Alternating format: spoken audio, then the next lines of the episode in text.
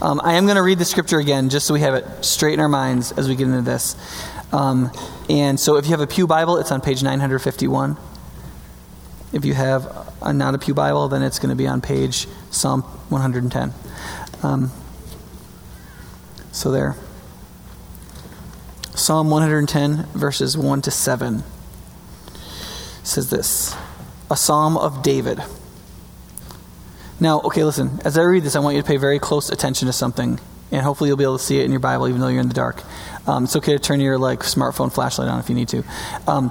If you look in the scriptures here, the first line it says, the Lord says to my Lord, okay? The first Lord, probably in your Bible, is in all capital letters. The second Lord has a capital L and then lowercase ORD. That's because, translators do that because the Hebrew word is different. Okay, L-O-R-D, all caps, is Yahweh, the covenant name for God, the name God gives himself. The lowercase is Adonai, which is the generic Hebrew word for Lord that's applied to God. Okay? So, Yahweh says to Adonai, this Lord figure, that's what he says, he's speaking to him. Sit at my right hand until I make your enemies a footstool for your feet. The key to understanding this psalm is to recognize who the yours are referring to. And they are, in the first half, referring to Adonai, the second Lord, this figure. The Lord, meaning the Lord Yahweh, will extend your, Adonai's, mighty scepter from Zion. You will rule in the midst of your enemies. That is the Lord Adonai, small lowercase Lord. Your troops will be willing on your day of battle, arrayed in holy majesty. From the womb of the dawn you will receive the dew of your youth. The Lord Yahweh has sworn and will not change his mind. You are a priest forever in the order of Melchizedek. The Lord is at your right hand. Now, okay, listen. Now it switches. The Lord Adonai is at your, Yahweh's, right hand. The Lord Adonai will crush the kings on the day of his wrath. He will judge the nations, heaping up the dead and crushing the rulers of the whole earth. He will drink from a brook beside the way. Therefore, he will lift up his head. Now, I imagine that there might be some people out there who are thinking, all right, that's really cool, Nick. You decided to do a 12-week or 10-week series on the Psalms. There's 150 Psalms. You only had to pick 10 of them, and you had to pick the one with the heaping up their dead. Thanks so much for picking the thing that in our present culture we all just kind of naturally feel embarrassed about, that that there's a king in the Bible that is totally unpluralistic. He doesn't allow for many ways. He's like the king that fights his enemies and heaps up their dead and kills them all and totally wins. And really, you had to pick this one? And the answer is yes, I absolutely did have to pick this one. In fact, if I picked 2 Psalms, I would have picked this one as one of them. And here's why. Because Psalm 110 is the second most quoted Old Testament passage in the New Testament. Isaiah 53, I think, is the first. So the most quoted in the New Testament, it's the one Jesus uses in Matthew, Mark, and Luke to demonstrate his real identity to the Jewish teachers at the end of each gospel. It's the one used in the first public Christian sermon to bring to the grand finale. And it's used all through the scriptures. For example, In Acts 2, this is the first public Christian message other than by Jesus. So Jesus has ascended, the Holy Spirit has come, and there's this huge thing that happens. There's all these people, and Peter gets up to speak, and he preaches for a while, and this is how he ends his sermon. God has raised this Jesus to life, and we are all witnesses of the fact. Exalted to the right hand of God. Now stop right there for a second. Now, if you read the Bible in the New Testament, you've heard this right hand of God thing. Okay, listen, it's from Psalm 110. It's from a very specific place in the Bible, from this passage, Psalm 110. That's where it takes its meaning. That is, that if this Jesus has been exalted to the right hand of God, that means he is the Christ, the Lord, the anointed Messiah, the Savior of the whole Old Testament, the one king that God has appointed. That's what it means if you're at God's right hand, because of Psalm 110. Moving on. He has received from the Father the promised Holy Spirit and has poured out what you now see and hear. For David did not ascend to heaven, and yet he said, right? Psalm 110, verse 1. The Lord said to my Lord, sit at my right hand, and until I make your enemies a footstool for your feet. Right? What he's saying is, David hasn't ascended into heaven yet, right? The resurrection hasn't happened. So David did not bodily ascend into the right hand of God. This is, therefore, Psalm 110:1 is speaking of somebody other than David. It's referring to the Messiah, the anointed king who was to come, which is this Jesus who did ascend and is seated at the right hand of God. Therefore, and he's like, and by the way, you killed him. Okay, so that probably wasn't a good move, right? And then he says, therefore, let all Israel be assured of this. God has made this Jesus, whom you crucified, both Lord and Christ. Do you see? That argument flows right out of Psalm 110, verse 1. If he is the Lord, that the Lord Yahweh has made Lord, then God has made him both Lord, that is King, and Christ, that is anointed Messiah. See? So then the people say, when he heard this, they were cut to the heart, and they said to Peter and the others, brothers, what shall we do? Peter replied, repent and be baptized, every one of you, in the name of Jesus the Christ, for the forgiveness of your sins, and you will receive the gift of the Holy Spirit. You see how that also flows out of Psalm 110? Because what group do you not want to be in Psalm 110? Right? The heaped up dead, crushed king head ones, right? You want to belong to the king when he comes, whoever he is. You want to be on that team. And so he said, and so how do you get on that team? How do you undo treason? Right? You say you're sorry for it, and you get your name placed in belonging to the one who's king. That is, you're baptized. What happens in baptism? When in baptism you take on the name of Jesus. You're baptized in the name of the Father, the Son, and the Holy Spirit. Does that make sense? Now, it's important to recognize, though, that that's not all this psalm is about. In fact, the psalm brings up something that under the Jewish law was absolutely impossible. Psalm 110, whether you know it or not when you read it, breaks all the rules for the Old Testament following of God. What emerges from this psalm is that the Messiah, the king, who turns out is Jesus, will be both the greatest king and the perfect priest. That is, that he will be the great priest king. Now, the reason that that's important is that that is not possible under the Jewish law. It's not possible. In the Jewish law, both the place of the king and the place of the priest are positions that are anointed by the choice of God, and they are not the same lines, and they cannot be the same lines. God has chosen and distinguished the line of priests under the Mosaic law to be the line of Levi, and a subset of the tribe of Levi, the line of Aaron. They are the priests. Only they can be priests. Nobody else can be priests, and that's all there is to it. The line of kings comes out of the tribe of Judah. It comes through the line of David, and that is the line of kings. And of that line, God swore that he would create an everlasting dynasty.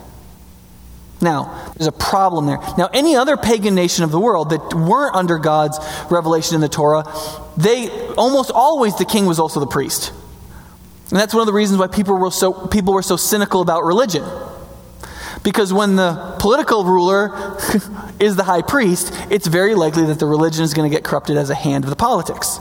It's one of the reasons why they were kept completely separate in Jewish law. However, in this psalm, the Lord Yahweh says that there is a Lord who he will make king, who he appoints as a priest forever. That is, the king is going to be the priest, which is impossible through the line of Aaron. And so you get this really odd line. And if you're among the group of people who are here right now who have no idea who Melchizedek is, you are probably in the majority. Okay? But that's what it says. You will be a priest forever in the order of Melchizedek, right? Which you're kind of like, oh yeah, the order of Melchizedek, right. There's a lodge downtown, isn't there? You know?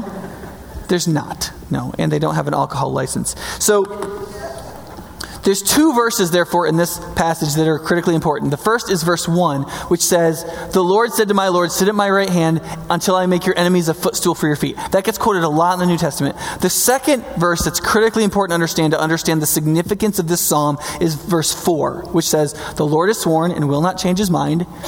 You are a priest forever in the order of Melchizedek. So I want to split into two parts and talk about each one of those. Yeah? Okay. So the first to take from verse 1 is that Jesus, the Savior, is is the God and human king. Now, I realize grammatically it should say the divine and human king, but in Madison, divine can mean anything, right? And so I can't really use that word because God signifies a personal being. It's not the God spirit or some strange, it's just, it's God. God is a person, and the Messiah is a human king. So all through the Old Testament, there was this idea that there was going to be a Messiah, this ruling, anointed king who God would choose and raise up to be God, who's coming, right? And this person is going to be like a human man, a real man. He wasn't going to be God in the appearance of a human being.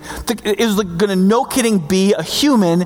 And one of the ways we would know that is he was going to be born in an actual genetic line. He was going to be in the line of David. He would be a son of David. That is 100% human. And yet, in Isaiah 11, in Psalm 110, more than almost anywhere else, the Old Testament, now I'm not talking about what Jesus says about himself or even the New Testament authors say about himself afterwards. Before Jesus was ever born, in this case 1,000 years before he was ever born, it's stated pretty clearly, if you're paying attention, that this human king would be God. He is the God and human king. It's important to get that, and you can get that from this psalm pretty clearly. Now, one of the easiest ways to talk about this is this is the passage Jesus brought up when he was arguing with this group of religious teachers called the Pharisees. They were the people who were theologically in charge in his day, and so the whole Gospel of Matthew kind of leads up to this confrontation, where the very first verse of Matthew's Gospel, 1:1, says that Jesus is the son of David. Humanly speaking, he's the son of David, right? And then it goes all the way through, and Jesus all the way along gets in these arguments with the Pharisees. He's trying to do his ministry, and these Pharisees keep going, you're wrong, nope, you can't do this. And they get in these arguments. And you get to chapter 22, and they're asking him this series of questions to get him in trouble, to trip him up, to make him contradict himself. And he just keeps giving really good answers. And then they get to this one point, and he goes, listen, my turn. My turn to ask you a question. And the question that Jesus asks them is this one. While the Pharisees were gathered together, Jesus asked them, what do you think about the Christ, that is the anointed one or the Messiah, right? So Messiah is Hebrew, Christ is Greek, it means anointed one, God's chosen one, right? Whose son is he, right? And they just gave the answer that any Jewish religious teacher would just naturally give because it's right. They said, he's the son of David, right? And then this is how Jesus responds to that. Jesus said to them, how is it then that David, speaking by the Spirit, calls him Lord? I wonder what passage of Scripture he's quoting there. Right? For he, David, says, the Lord said to my Lord, sit at my right hand until I put your enemies under your feet. If then David calls him Lord, how can he be his son? No one could say a word in reply, and from that day on, no one dared ask him any more questions. You see the logic? What he's saying is, David writes the psalm. David calls the Messiah Lord. Now listen, if he's the son of David, he's never going to be Lord over David. Even if he's a greater king, he wouldn't be David's Lord. That's not possible. The son is always inferior to the sire in terms of lineage. So who could possibly come after David but be David's Lord unless he was fundamentally different from David? That is, a person of whom God would say, sit at my right hand until I make your enemies a footstool, and so on, you see? And that was kind of a stumper. Because Jesus wasn't saying he wasn't the son of David, genealogically speaking. He was saying he was more than that. Turns out, an awful lot more than that.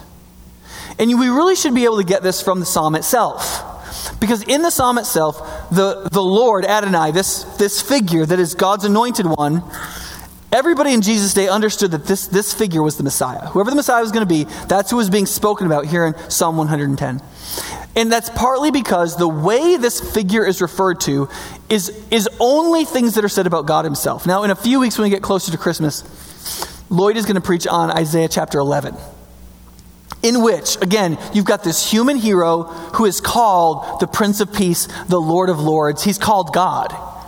There's a couple places in the Bible that are like this, but this is one of them. For example, to sit at God's right hand, this is the place where this language is launched in the Bible.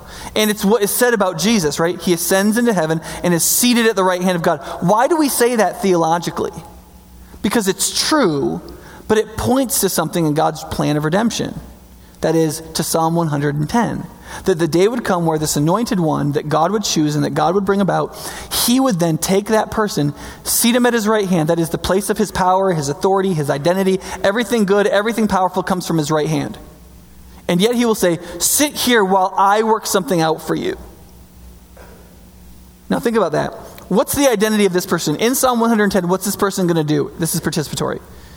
As king, what's his role going to be? He's going to sit, but what's he going to do? He's going to destroy everything, right? He's going to fight, he's going to win, he's going to judge, he's going to rule, and nothing's going to stop him. That's what drinking from the brook along the way means. It means he's pursuing his enemies. He's tired. He comes to a brook, he drinks, and he keeps pursuing them because he's not tired enough yet to stop. Right? So what does Yahweh God say to that figure? He says, come here and be seated, because it's not time for that right now.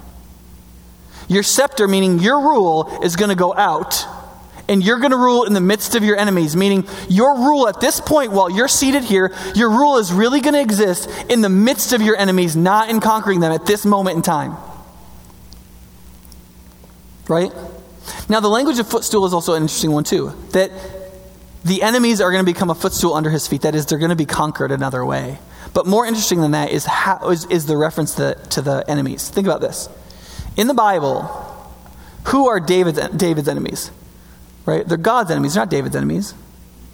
And the enemies of the people of God are God's enemies, not anybody else's. But here, Yahweh Lord says to the Messiah, he says, you sit here while I make your enemies a footstool under your feet. That is, that the enemies of the redemptive plan of God in this context are not Yahweh's enemies, they are the Lord, the Messianic Lord's enemies. That is, these are God's enemies, but they're his. That is, this person stands in the stead of God, does the work of God, and anything that belongs to him, belongs to him. That is, they're the same enemies. Right? Also, there's the whole issue of his rule, how it works out, which I talked about previously. But one of the things that's interesting about his present work is, so he's seated at the right hand of the Father, in this case, right? The Messiah sits at the right hand of Yahweh God and does not kill everyone while the Father works things out. Remember what Peter said in the sermon, right? He said he's been seated at the right hand of God, and Yahweh God has given him who? The person of the Holy Spirit. And the Holy Spirit has then come to work out salvation. Now think about this. Your scepter, 1,000 years before, your scepter will go out and you will rule in the midst of your enemies before the day of battle. Now, Peter says, Jesus has been raised and seated at the right hand of the God. God has given the Holy Spirit who he's poured out so that we are witnesses of these things. What does that mean? Right? The gospel is going out to invite all people to come to him. Now, you're saying, well, Nick, you're probably reading that into Psalm 110. I mean, where is the going out, redemptive, all that stuff in Psalm 110? I don't see it there. Well, it's because that's what verse 4 is all about. What do priests do?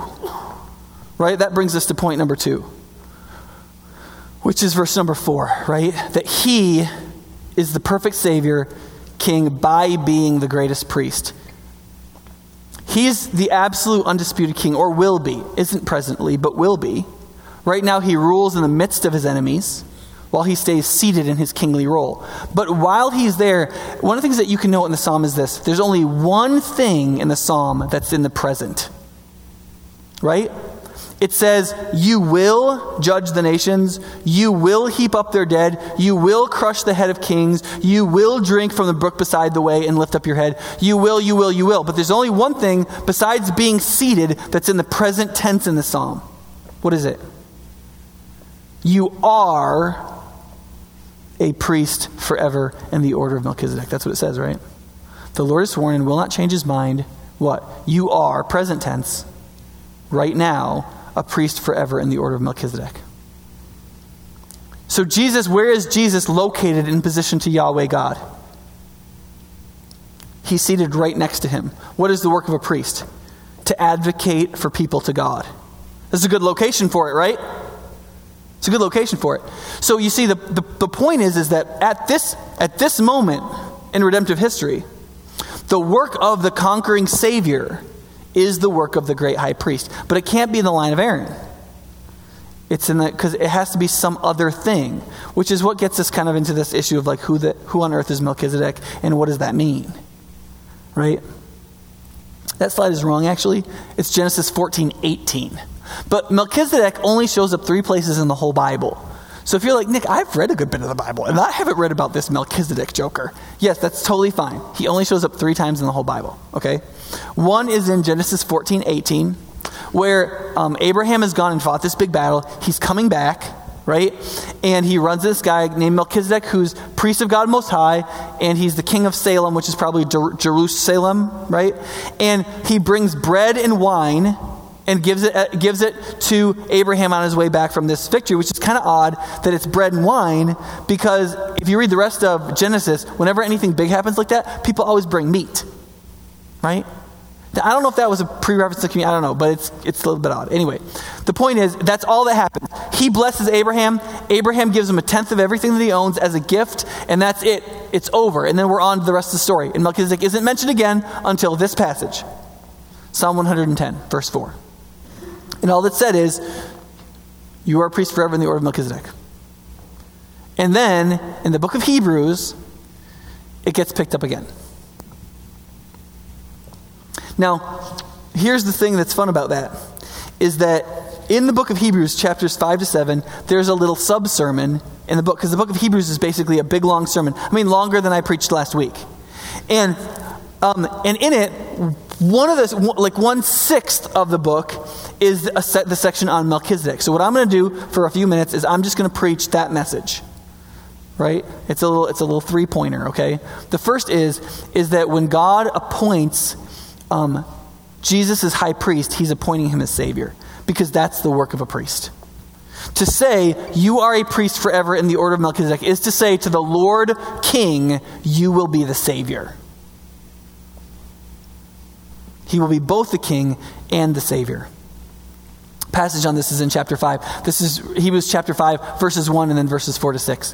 Every high priest is selected from among men and is appointed to represent them in matters related to God, to offer gifts and sacrifices for sin. That's the role of a priest.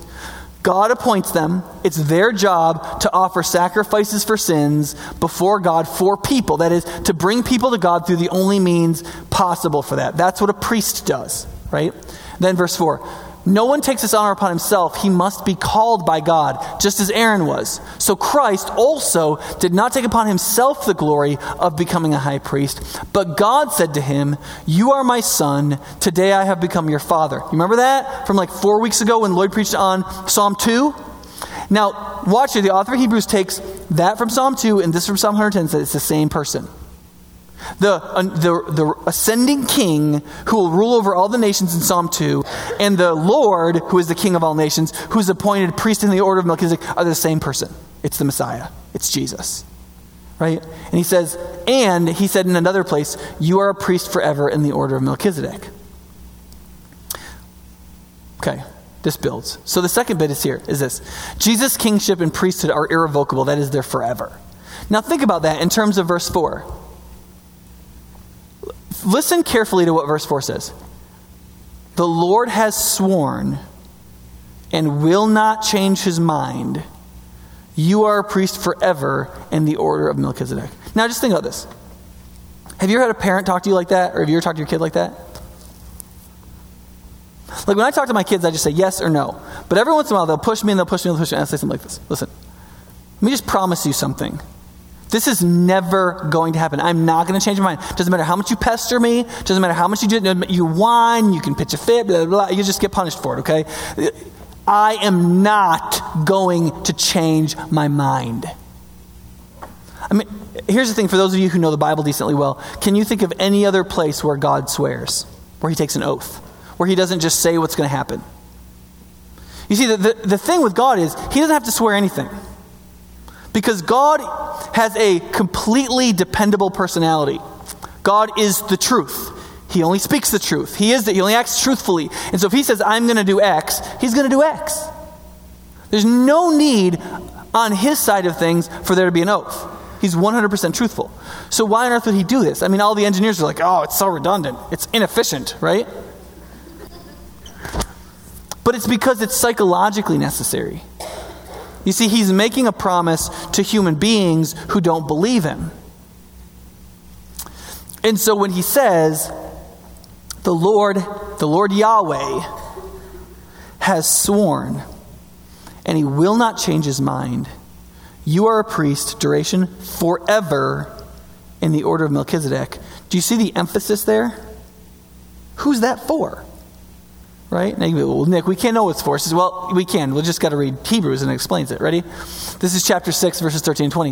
When God made his promise to Abraham, since there was no one greater for him to swear by, he swore by himself, saying, I will surely bless you and give you many descendants. So in the story of Abraham, God makes a promise to him like 3 times. And Abraham kind of bugs out on the promise a few times. And there's one point where he says, I want you to sacrifice your son, Isaac, who is the one who's supposed to fulfill the promise. And Abraham's like, I'm supposed to kill the guy who's supposed to bring about the promise. Okay, and so he goes and takes him to this place, and he's going to sacrifice his son. And the angel of the Lord comes to him and says, stop, don't do it. And then, at that moment, God swears to him he will bring about the promise. And from there on out, it seems like Abraham pretty much believes it's going to happen. Similarly, he says, and so after waiting patiently, Abraham received what was promised. And then he says this, men swear by someone greater than themselves, and the oath confirms what is said and puts an end to all argument. Because God wanted to make the unchanging nature of his purpose very clear. To the heirs of what was promised, he confirmed it with an oath.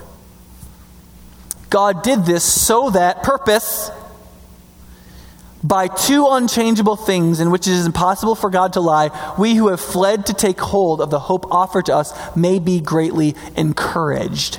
We have this hope as an anchor for the soul, firm and secure. It enters the inner sanctuary behind the curtain to where Jesus, who went before us, has entered on our behalf. He has become a priest, high priest forever in the order of Melchizedek. Okay, see how this is playing out? One of the things that always frustrated me about this passage of Hebrews is that first set of clauses. God did this so that, all right, so we're going to get the reason why God did this. That sounds good, right?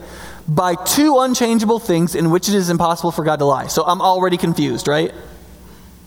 Yeah, I mean, it's like trying to read like Karl Marx. I mean, the sentences, ugh, right?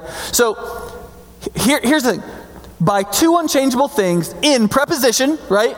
Prepositional phrase that's going to modify 2 unchangeable things, in which it is impossible for God to lie. So what that means is that in whatever the 2 things are, right, in both of them, it's relevant that it is impossible for God to lie. So what are the 2 things? The 2 things are that the promise and the oath were separate, but that God gave them both.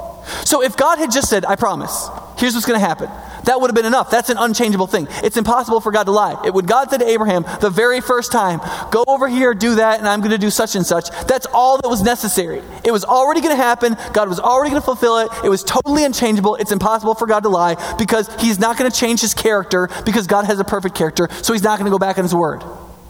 Right? In addition to that, to Abraham, he swore. He took an oath. He said, I will definitely, definitely do that. Now, that is totally redundant. But why did he do it? The passage says, because he wanted it to be clear. He wanted it to be clear so that we who have fled to take hold of the hope offered us may be greatly encouraged. Meaning, we have this hope as an anchor for the soul, firm and secure. Do you see the point there? You see, it's one thing to say, well, okay, Nick, I think I know where you're going with this, but I don't even know if I trust the Bible. Okay, fine. I can't answer every question every Sunday, but let's put that question aside for just a second and say this.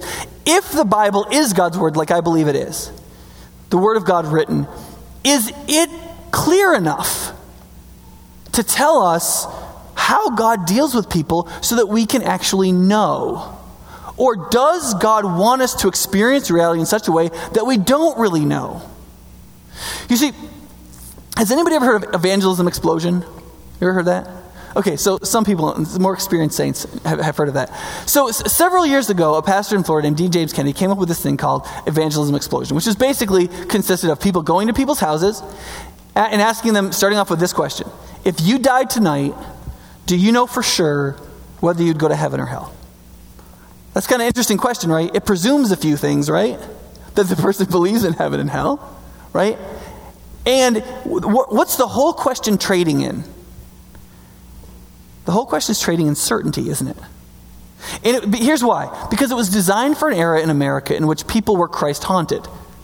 Even if they didn't really believe in God and didn't go to church, and if they just, they were Baptist because they went to an Easter service when they were 7, and you asked them if they were a Christian, what would they say? Yes. It's only recently that those people have gotten real and said, no, I'm nothing, right? And so people say, oh, there's 70% unaffiliated people in America. America's losing their religion. No, they're just getting honest about their religion, right? They used to call themselves Baptist or Lutheran or whatever when they weren't, and now they don't. Nothing's changed in terms of people's actual commitments. It's just you don't lose anything culturally anymore to say that you're nothing, so you could just say it, right? Now,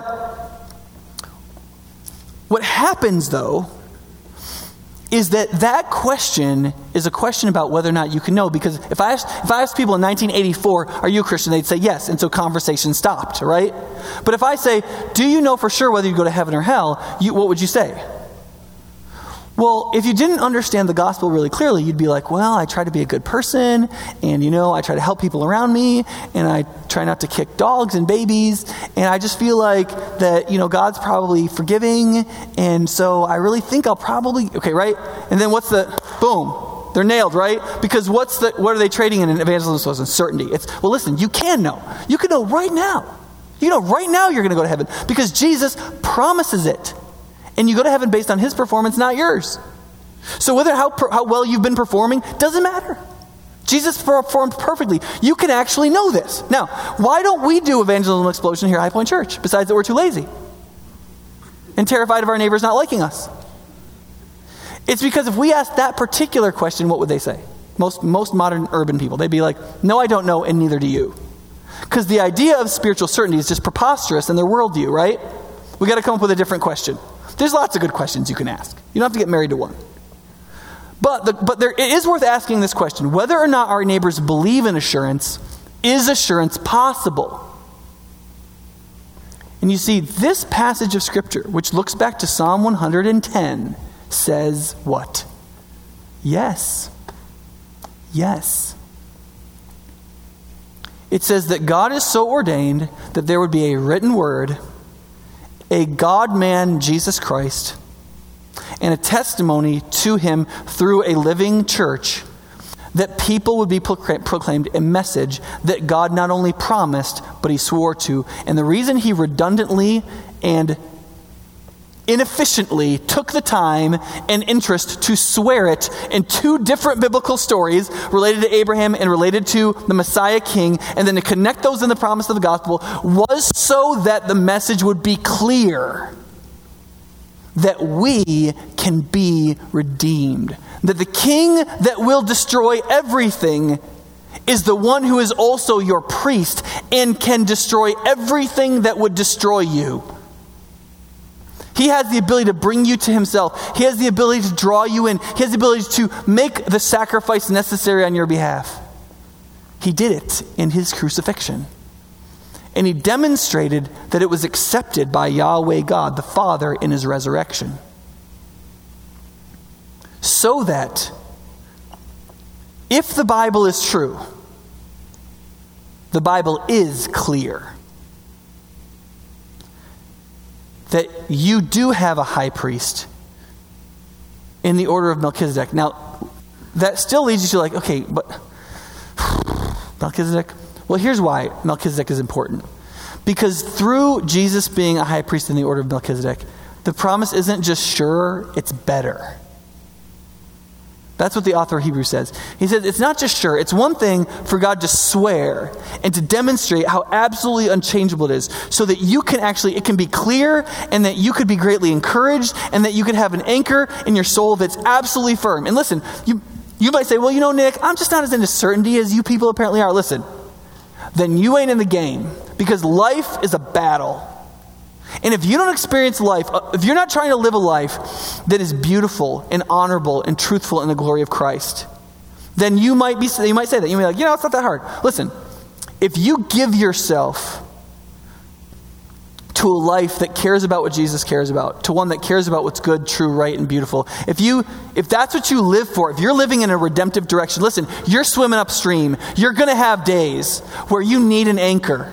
You're going to have days where you don't think you're going to make it. You're going to have days where you're going to fall apart. You're going to have days where, and listen, you cannot keep filling your emotional gas tank from your gas tank. I remember hearing this joke when I was a kid where I think it was like in a Reader's Digest or something, but it was like there was this guy and he was talking to me. He said, He said, you know, I wish that all my livestock didn't eat as much food because, man, if the expense was lower, I'd just be able to really make some money as a farmer. And the guy said, well, listen, I once taught a horse how to not eat.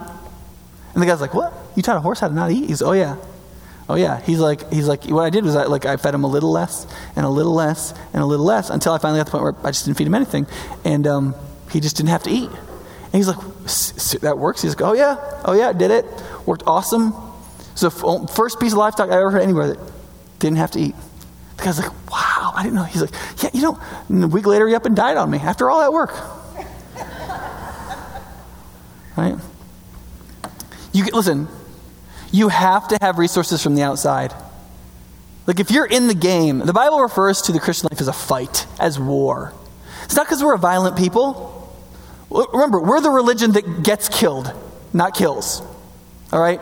And so, that takes a lot of strength to take it in the chin and to take it in the chin and to take it in the chin for the glory of God. And listen, you cannot afford to get your resources of strength from yourself. Because when you run out of strength, you can't be turning to you for it. And you have got to have an anchor, something strong enough that it can strengthen you. And that's why God saw to it to speak clearly. And that doesn't mean you have to be mean to other people that don't believe that. But we don't have any business backing down from the clarity of the Savior because other people believe reality is a bit ambiguous. And it's not just sure, it's better. That's one of the reasons why the writer of Hebrews says it's so great that Jesus isn't in the order of Aaron, he's in the order of Melchizedek. Because that is way better. For three reasons. One is, it's like 3-3-3, it's probably driving you nuts. One reason is this, is that Melchizedek blessed Abraham. Now what does that mean? Well, the greater person always blesses the lesser person. And so the author of Hebrews says, think about it this way. Abraham was the father of Levi. Levi was the father of Aaron. So when Melchizedek blesses Abraham, and Abraham receives it and affirms it, like, you're right, I'm less than you. What that means is Melchizedek's place is greater than Abraham, that is, he's greater than the promise, and he's greater than Aaron, that is, he's greater than that whole priesthood. He's better. His name, Melchizedek, is built off of two Hebrew words, Melchizedek. Melch is king, tzedek, righteousness. His name means the king of righteousness. And he's the king of Salem, the anglicized version of the Hebrew word shalom, which means harmony and peace. So the priesthood of Melchizedek, the author of Hebrew argues, he is the king of righteousness who is king over the true peace and harmony of rightly woven humanity. And he is greater than the previous promise. He's not just sure, he's better. And what's necessary in relating to that is that when you look at Hebrews chapter 6, it's very specific about what that means for us. What does that mean for you, right? Are there 6 principles about parenting you can get out of this? Yes, but that's a sermon for another day, I suppose, if we want to do principle sermons. But here's what it says. What action is left for us? What do we do? You see, it says about Jesus, look at the bottom, Jesus who went before us has entered in our behalf, he has become the high priest forever. Now, if you're not familiar with some of the Old Testament language about the temple, what that means is Jesus as the priest has gone into the temple, which has the holy presence of God, and he's taken with him himself on the cross as a sacrifice to present that before God so that we can receive God's forgiveness. And in so doing, he's become the priest, but he's greater than Aaron because he's the king of righteousness, the king over peace, and he's greater than the previous promises. That's what he's done. Now, what's left for us to do? Well, that's the first part there. It says, you see, the author of Hebrews, who's we? We is the believing people that the book of Hebrews is written towards. He says, we who have what? fled. How does that sound for being part of an army? Right? It says in Psalm 110 that you will have willing soldiers on the day of your battle, right? But how do those willing soldiers become part of your people? They run like they're running for their lives. They flee to Jesus, who have fled to take hold of the hope offered. See the passivity on our behalf? It's a gift. It's given to us. The only thing we do actively is what? We take hold of it. We run to it and we grab it, even though it was offered to us. We don't even have to catch it. We just have to run to it and we grab it. And that's what's always left for us in Christian faith. It's what's always left for us. It's called repentance and faith, or repentance and trust. It's to say, I need this desperately. I have been wrong to resist it and fight against it. God, I need exactly what you have for me, and I want it. I want the one who you have crowned as Lord to be my Lord and King. I want to follow him. I want to live for what he lives for. I want to care about what he cares about. I want to be among his people. And I realize that this is not accomplished through me doing anything. But it was accomplished by us receiving a priest. Now, listen, I don't know about you. I grew up in one of the robed denominations, and when you tell me that God has prepared a priest for me, that doesn't do anything for me emotionally, okay? The coolest people still look dorky in those outfits, right? And so I recognize that for a lot of you, it's for me to be like, listen, don't you see God has prepared a Messiah, King, priest for you? Don't you see what good news that is? And you're kind of like, I'm picturing a guy in a habit with a collar and a funny thing. I don't know. That doesn't do anything for me. But when you recognize that everything that you need has been done for you by someone and you could never do it, that's what a priest is. And this priest is greater and better, sitting at the right hand of God, extending his scepter of his rule, even among his enemies. Why? So that his enemies can be saved. That's the kind of king he is. He waits patiently for millennia so that his enemies could be brought in, could be saved. He would rather do the work, at least right now, he would rather do the work of a priest than of a king. And the way he will later do it. Because the offer to you and to me is, come, let this one be your priest. Receive forgiveness. Belong to him. Run and take hold of what he has done. Because if you do, God has been so clear that you will be greatly encouraged. You will have an anchor for your soul. And that will apply to everything you experience all day the rest of your life. It will completely transform you from the inside out. And it will apply to everything. Every relationship, every bit of work, every action, every decision, everything. Because you will have the courage for everything. And you won't be filling yourself up anymore from yourself.